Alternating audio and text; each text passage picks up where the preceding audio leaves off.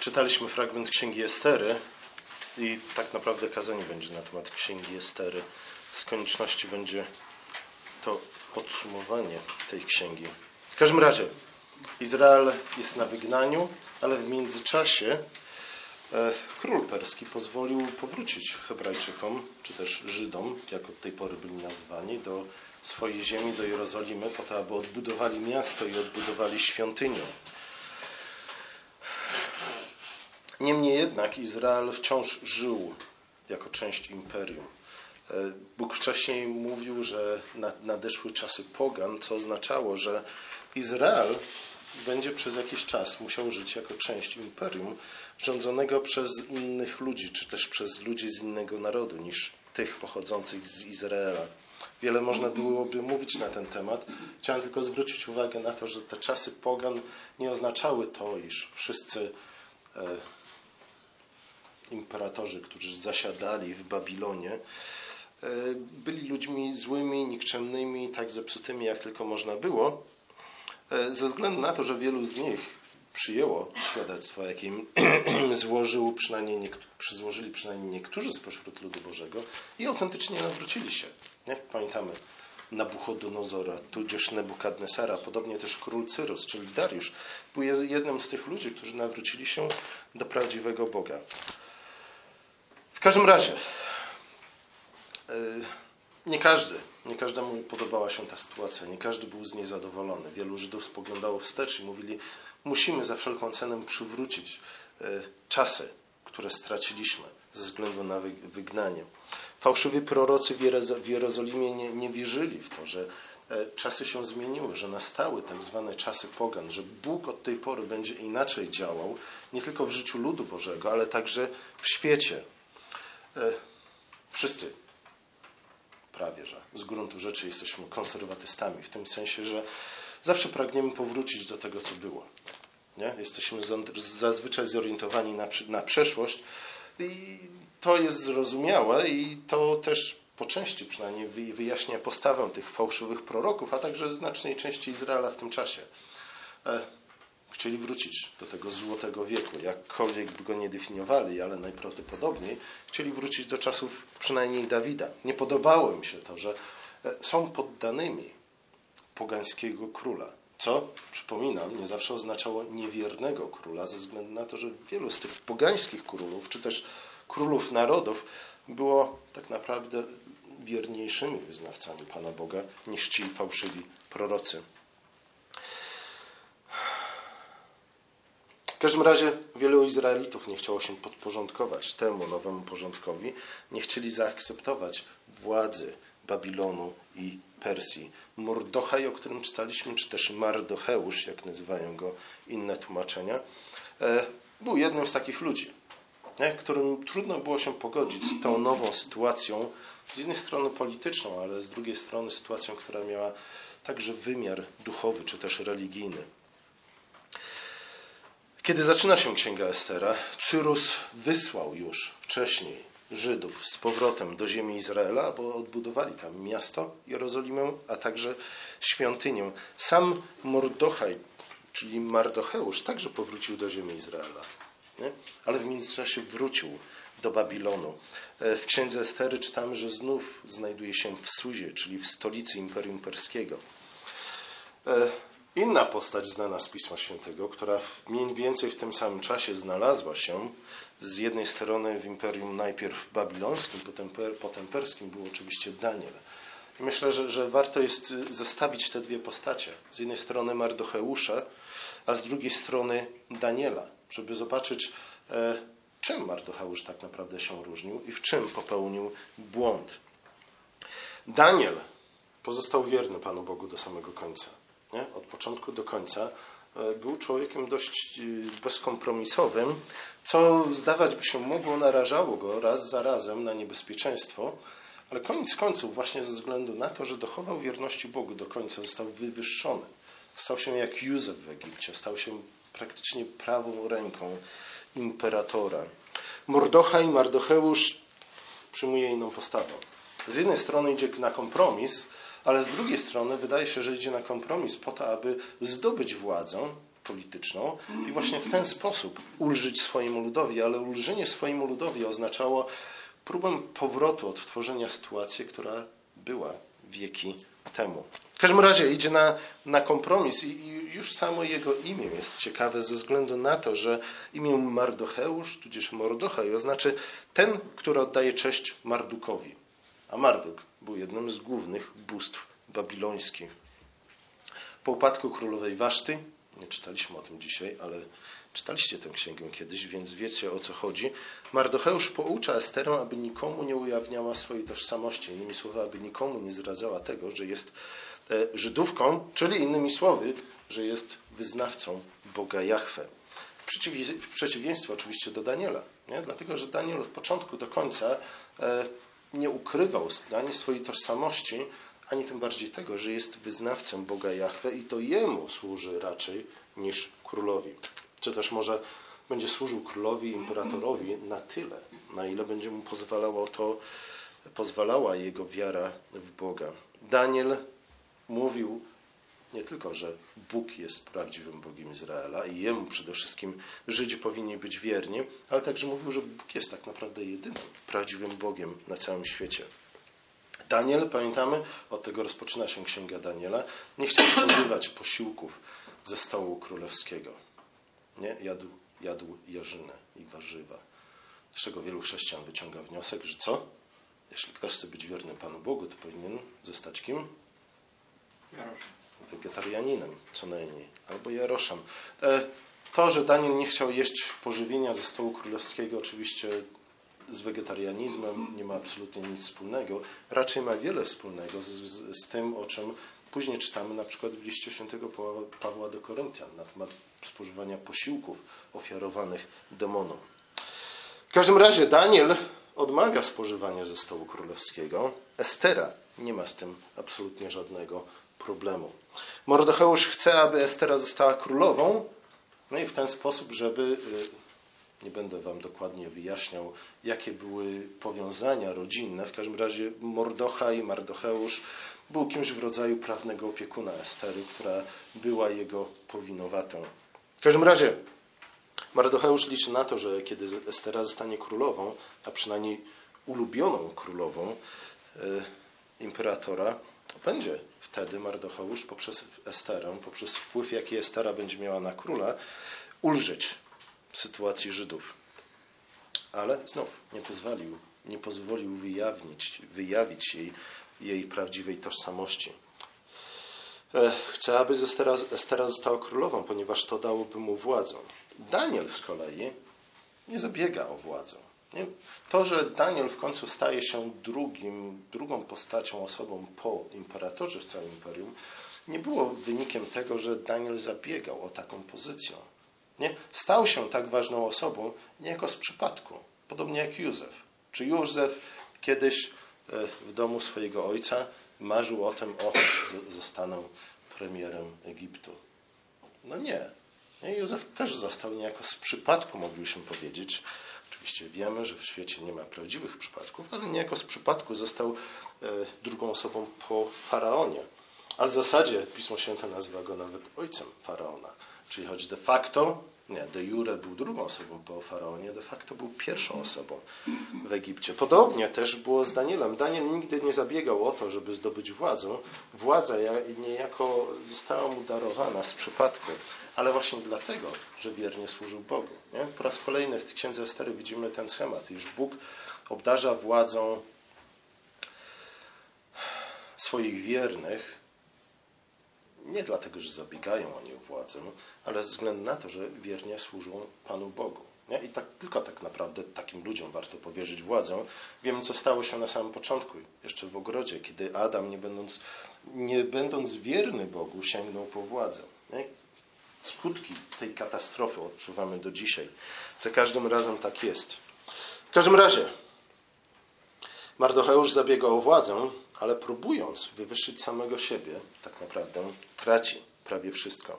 Aby, aby doprowadzić y, Mardocheusza, Mordochaja do pokuty, Pan Bóg wzbudza, wzbudza przeciwnika, który będzie walczył z Mardocheuszem, a jest nim Haman, który jest potomkiem innej postaci, bardzo sławnej postaci.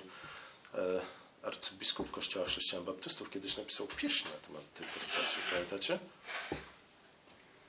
Agag, Agag, Agag, którego porąbał Samuel, a którego Saul nie chciał porąbać. Haman jest potomkiem Agaga. Tu, tu warto zwrócić uwagę na to, kim był Agag. Agag był potomkiem Amalekitów. Amalekitów, którzy walczyli nie tylko z Saulem, nie? Który oszczędził Agaga, dlatego że żal mu było. Pewnie myślał o tym, że e, ten, to przymierze z Agagiem być może przyda mu się w przyszłości, żeby umocnić jego panowanie. Ale Amalekici pojawiają się w Piśmie Świętym po raz pierwszy w Księdze Wyjścia, drugiej Mojżeszowej, w 17 rozdziale, a więc w czasie, kiedy Izraelici opuścili już Egipt i udają się pod górę Synaj. Tam właśnie Amalekici okazali się być ludźmi strasznie nikczemnymi i zdradzieckimi, dlatego że zaczaili, zaczaili się na kolumnę hebrajską i zaatakowali tych, którzy szli na samym końcu, nie? tych, którzy byli najsłabsi, tych, którzy nie byli w stanie bronić się w żaden sposób. Od tamtego czasu Pan poprzysiągł, że potraktuje Amalekitów tak jak Kananejczyków, a więc imię ich miało zostać usunięte z całej powierzchni ziemi i to właśnie Izraelici mieli tego dokonać. Nie dokonali tego. Saul oszczędził Agaga. Nie? I teraz e, mamy po raz kolejny, po raz kolejny starcie pomiędzy przedstawicielem Izraela, który niestety jest bardzo podobny do Saula w tym momencie, i przedstawicielem Amalekitów, Hamanem, potomkiem Agaga. Co ciekawe, Mardocheusz, Mordochaj sam pochodził, podobnie jak Samuel, e, podobnie jak Saul z pokolenia Beniamina. Jest wiele innych podobieństw między tymi dwoma postaciami i obie one z początku zachowują się, postępują w dość dziwny, niewłaściwy sposób. W przeciwieństwie jednak do Saula, Mordocheusz w którymś momencie e, uznaje swoją winę i nawraca się. Izrael nie przejmował się klątwą, którą Bóg nałożył na Amalekitów, tak podobnie jak nie przejmował się klątwą, którą Bóg nałożył na Kananejczyków. Nie? I wiemy, co było tego skutkiem. Skutkiem było to, że w czasach sędziów Izrael został niemalże całkowicie zdominowany przez swoich wrogów. I to zdominowane nie tylko w wymiarze politycznym, gospodarczym, ale także religijnym. Izrael praktycznie stał się w całości, także w wymiarze religijnym, duchowym, jak Kananejczycy. Teraz Haman chce zniszczyć Żydów, ale nie powinniśmy tutaj obwiniać tylko wyłącznie Hamana za to, co chce zrobić. Ze względu na to, że to właśnie Mardocheusz dał mu powód, nie? stworzył mu okazję do tego, aby zwrócić się przeciwko Żydom. Mardocheusz zamiast być posłusznym Bogu jak Daniel, e, robi wielkie przedstawienie z tego, jak bardzo wierny jest Bogu. Nie? Odmawia oddawania należnej czci Hamanowi. Innymi słowy, sprzeciwia się wyraźnemu rozkazowi króla. Nie? Haman robi z tego wielkie przedstawienie. E, to jest dla niego punkt honoru. Mówi, nie, nie będę się kłaniał przed tym Amalekitą, ale z drugiej strony Mardocheusz wcale nie jest lepszy niż ten Amalekita. Nie? Ze względu na to, że swoją postawą sprowadza śmiertelne zagrożenie dla wszystkich Żydów. Nie tak to często bywa, że, że ci, którzy najgłośniej, najczęściej i przy okazji też najpiękniej mówią na temat Boga, swojej relacji z Panem Bogiem, temu jak strasznie i wiernie chcą służyć Panu Bogu, e, nie zawsze są osobami, które pozostają najwierniejsze Bogu. Nie? To często widać e, w ich zachowaniu. Nie chodzi o to, żebyśmy nie składali świadectwa, nie? Ale, ale zwróćcie uwagę na to, jakie świadectwo składał Daniel, a jakie świadectwo składał Mardocheusz. Nie? Świadectwo Mardocheusza było kompletnie bezowocne, do niczego dobrego nie prowadziło, ze względu na to, że znów, nie? gdzie w tym wszystkim był Bóg? Nie? Raczej była to osobista pycha, która nie pozwalała Mardocheuszowi podporządkować się rozkazom króla, które nie zmuszały go do czynienia niczego, co byłoby wbrew woli Boga. W każdym razie Mardocheusz zbuntuje się, buntuje się przeciwko Hamanowi, ostentacyjnie okazuje mu zamiast szacunku pogardę, co oczywiście jest buntem przeciwko samemu królowi, ze względu na to, że to król rozkazał traktować Hamana w ten, a nie w inny sposób. Mardocheusz powinien być mądry, e, przynajmniej ze względu na niedawne doświadczenia, widział, co stało się z królową Waszti, która sprzeciwiła się rozkazowi króla i bardzo źle skończyła, Mardocheusz mógł bez problemu domyśleć się, jaki będzie skutek tego, że kiedy że sprzeciwi się rozkazowi króla. Ale być może Mardecheuszowi chodziło o to. Nie? Chodziło o to, aby doprowadzić do sytuacji kryzysowej, licząc na to, że taka czy inna rewolucja pozwoli na zmianę, zmianę e, stosunków politycznych, zmianę, się mówi, mniejsza z tym. E, często politycy tak właśnie do tego dążą. Nie? Rewolucja, czy też kryzys najczęściej jest wywoływany przez ludzi, którzy zabierają władzę. Nie? I to z jednej strony tych, którzy są rewolucjonistami, chcą obalić istniejący porządek, jak i z drugiej strony tych, którzy e, są u władzy, ale widzą, że ta władza im się wymyka. W każdym razie, nieposłuszeństwo Mardecheusza mogło skończyć się e, tak samo, jak nieposłuszeństwo królowej Waszti. Z powodu głupoty, pychy, Mardocheusza, źle pojętej wierności Bogu, Haman chce zniszczyć teraz naród izraelski. Chce nie tylko powiesić Mardocheusza, ale także chce zniszczyć, zabić wszystkich Żydów w całym imperium.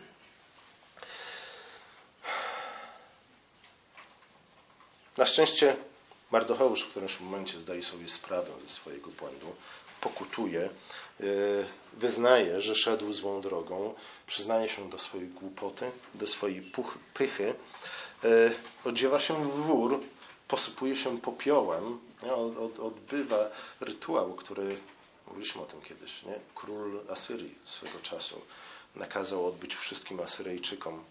W każdym razie i od tej pory Mardocheusz zmienia swoje podejście. Mówi do Estery, słuchaj Estero, musisz, musisz nas ratować. Musisz ujawnić swoją tożsamość wobec króla. Musisz mu powiedzieć, że jesteś Żydówką. Musisz doprowadzić do tego, aby król zrozumiał, iż Haman targnął się na ludzi, do których ty również należy, należysz. Mardocheusz widzi, że tylko publiczne wyznanie wiary w Boga może uratować nie tylko jego, ale przede wszystkim jego lud. Estera po chwili wahania zgadza się uczynić dokładnie to do czego teraz zachęca ją Mardocheusz i oddaje się całkowicie w ręce Pana i mówi, jeśli mam zginąć, to zginę. Nie? Na ten temat można było też, też wiele mówić ze względu na to, że te słowa nie za bardzo pasują do współczesnej pobożności. Nie? Jeśli Bóg z nami, któż przeciwko nam, ale często jeśli Bóg z nami, kto, któż przeciwko nam, oznacza to, że jeśli mam zginąć, jeśli taka jest wola Boża, to zginę. Nie jestem ze względu na to, że jeśli mam Boga, mam wszystko. Jeśli nie mam Boga, życie samo w sobie nic nie jest warte.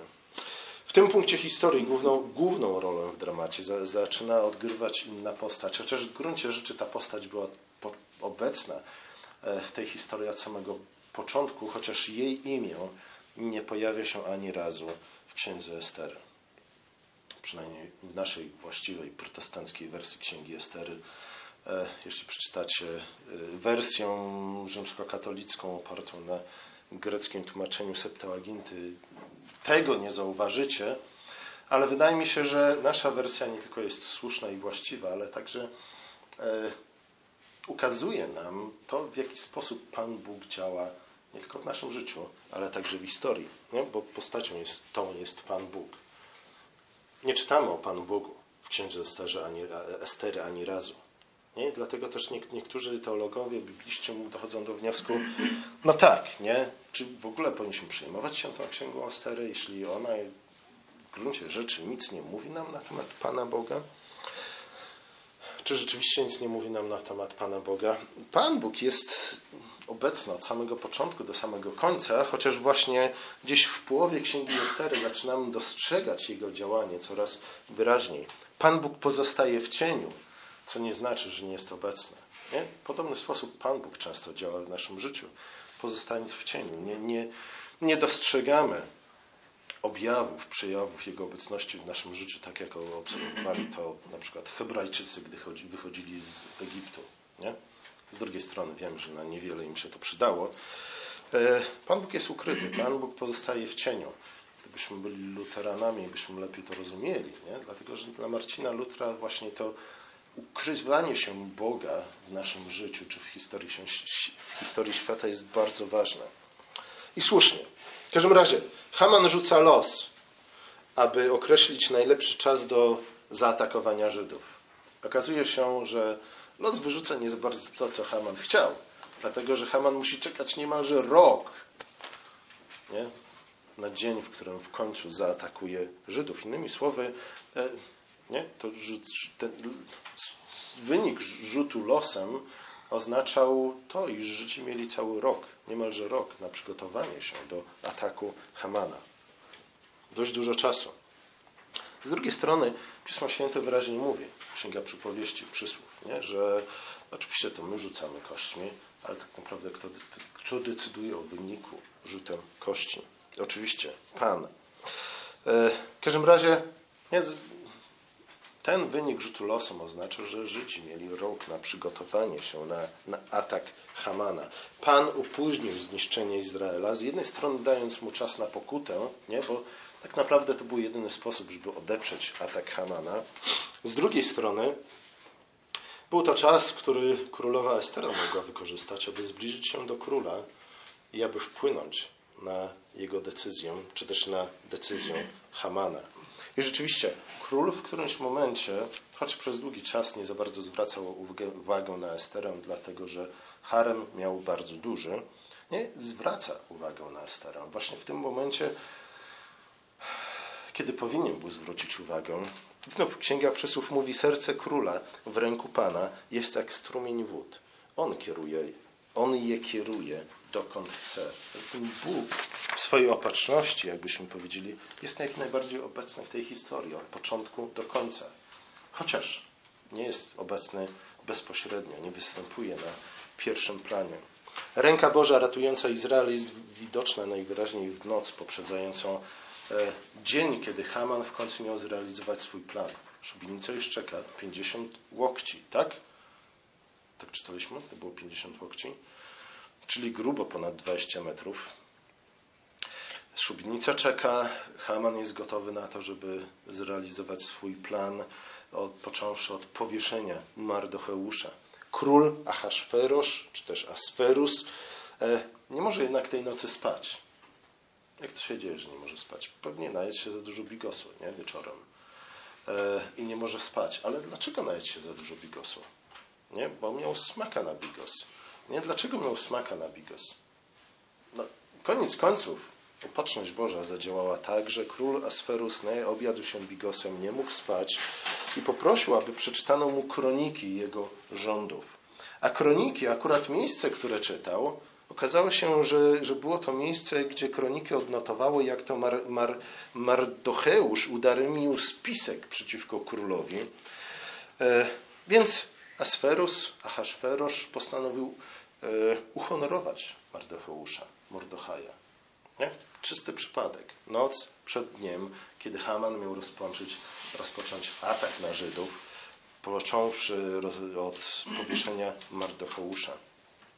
W tym momencie, nie? kolejny przy, przypadek, Haman przychodzi na dwór króla. Co go sprowadziło? Nie wiemy dokładnie. E, Chociaż nie, wiemy dokładnie. Chciał uzyskać ostateczną zgodę króla na powieszenie Mardocheusza. Zanim jednak e, miał okazję, by przedstawić swoją prośbę królowi, król odezwał się do niego jako pierwszy i mówi: Hamanie, słuchaj, jest pewna osoba w moim królestwie, wobec której nie okazałem należytej wdzięczności. Nie? I Haman sobie myśli, pewnie mówi o mnie. Nie? I król się pyta, Hamanie, w jaki sposób mógłbym okazać moją wdzięczność, w jaki sposób mógłbym uczcić tą osobą całym królestwem. I Haman już oczywiście cały podekscytowany mówi, mówi, musisz go ubrać w szatę królewską. Szata, pamiętacie szatę? Wątek szaty w Piśmie Świętym jest strasznie ważny i ten wątek pojawia się także w historii między innymi kogo? Józefa, Daniela i tak dalej. Masz ubrać takiego człowieka w szatę królewską, masz go obwozić na rumaku, na którym jeździ król. Nie? Na żadnym innym, ale na królewskim rumaku. po całej stolicy, tak aby wszyscy widzieli, jak bardzo wyniosłeś tego człowieka. Nie? Tak bardzo wyniosłeś, że generalnie rzecz biorąc stał się drugą osobą w imperium po samym imperatorze. Oczywiście, kiedy król wyjawia mu, że nie, najpierw król mówi, o Hamanie, jak bardzo y, mądre słowa pochodzą z Twoich ust, nie? Ty zawsze dajesz mi dobre rady. Haman już nie może wytrzymać, nie? Nie może skacze z radości, e, ale potem niestety z tych wyżyn zostaje zrzucony na samo dno, kiedy dowiaduje się, że królowi nie chodziło o Hamana, ale chodziło o Mardocheusza. Mardocheusz próbował się wywyższyć na samym początku, nie? zabiegał władzę, zabiegał o to, żeby stać się doradcą króla. Nic z tego mu nie wyszło. Wszystkie jego spiski, wszystkie jego plany nie tylko spaliły na panewce, ale też zagroziły jego życiu i życiu jego narodu. Nie? E, dlatego Mardocheusz został poniżony, ale ponieważ w swoim ponurzeniu upokorzył się przed Bogiem, wyznał swoje grzechy, nawrócił się, dlatego został wywyższony. Nie? Wywyższony do drugiej osoby po imperatorze w całym królestwie. Ciekawe jest to, że to wszystko wydarzyło się w nocy. Nie? Źli ludzie chcą zniszczyć cały naród izraelski, ale w nocy Pan przychodzi całkowicie odmienia sytuację. Wątek wyjścia z Egiptu się tu pojawia, wątek Paschy. Stąd też Żydzi, wydaje się, że słusznie doszli do wniosku, iż powinni ustanowić nowe święta. Święto, na które, które także Nowy Testament uznawał jako, jako święto, święto, które polegało na świętowaniu Każde święto w gruncie rzeczy polega na świętowaniu, tak mi się wydaje. Ale w każdym razie to święto polegało na piciu wina i na wymienianiu się dobrymi smakołykami. Estera organizuje, wybiegam trochę do przodu, w każdym razie Estera organizuje dwa przyjęcia, podczas których ujawnia królowi swoją tożsamość, z drugiej strony oskarża Hamana o atak na Żydów. Haman zostaje powieszony na tej samej szubienicy, którą uszykował dla Mardocheusza. Pan sprawia, nie? i znów Księga Przysłów, psalmy wielokrotnie powtarzają nam o tym, że ten, kto pod kim dołki kopie, sam w nie wpada. Nie? To nie my, Polacy, wymyśliliśmy to przysłowie, zaczerpnęliśmy je właśnie z Pisma Świętego. Szkoda, że niewiele ich zaczerpnęliśmy. W każdym razie Estera zyskuje względy króla. Król daje pozwolenie Żydom, aby bronili się przed atakami ich wrogów. Skutek jest taki, że dzień, w którym Żydzi mają być zniszczeni, staje się dla nich dniem wielkiego ratunku i zwycięstwa, a także wywyższenia w całym imperium. E, zginęło bardzo niewielu Żydów, dużo więcej ich wrogów postradało tego dnia życie. Dla pogan staje się oczywiste, dla pogan, dla narodów staje się oczywiste, że ręka Pana pozostaje nad Żydami, nad Jego narodem. A dla e, i wielu z nich zwraca się, jak czytamy w Księdze Esterzy, do prawdziwego Boga, nie? do tego, który uchronił je, swój naród przed wyniszczeniem. E, podobnie jak inne historie, które, które są zapisane na przykład w Księdze Daniela. Nie? również ta historia opisana w księdze Estery przypomina nam, przypomina nam o wielu różnych rzeczach, ale przypomina między innymi to, iż e, Pan zawsze ratuje swój lud z niewoli. Nie? Pan zawsze przychodzi swojemu ludowi z pomocą. Nie? Czasami jesteśmy kuszeni do tego, aby przyspieszyć ten ratunek i, i zachowujemy się w sposób głupi i nierozumny, choć niewątpliwie gorliwy tak jak zachowywał się Mardocheusz. Nie? Ale nasz, warunkiem naszego, naszego ratunku jest to, iż ukorzymy się przed Bogiem i nie będziemy wstydzić się świadectwa o tym, że to Pan jest jedynym prawdziwym Bogiem i Jemu przede wszystkim chcemy służyć i na Nim przede wszystkim polegamy. Wiele można było powiedzieć przy okazji Księgi Estery na temat tego, w jaki sposób my powinniśmy odnosić się do imperium, nie?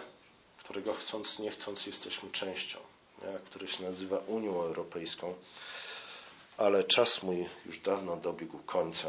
W każdym razie, jeśli lud Pana uniża się przed Bogiem, Bóg wywyższa go, ratuje go, wyrywa go przed poganami. Pan wywyższa go, Pan daje mu zwycięstwo i Pan również daje mu władzę nad narodami. Pomódlmy się. Nasz drogi łaskawy Ojcze, dziękujemy Ci za Księgę Estery, dziękujemy Ci za E, to już przypominasz nam w tej księdze, iż przede wszystkim Tobie powinniśmy pozostać wierni, a nasza wierność Tobie powinna być wiernością y, publiczną, a nie ukrytą. Ojcze, prosimy Cię o to, abyś wzmocnił naszą wiarę, y, także w tych dniach, czy też w tych czasach, kiedy nie widzimy, nie doświadczamy bezpośrednio Twojej obecności w naszym życiu. Prosimy Cię, abyśmy pamiętali, że Ty jesteś obecny we wszystkich wydarzeniach y, naszego życia, historii świata, że w swojej opatrzności Ty kierujesz losem naszym i losem całego stworzenia. Amen.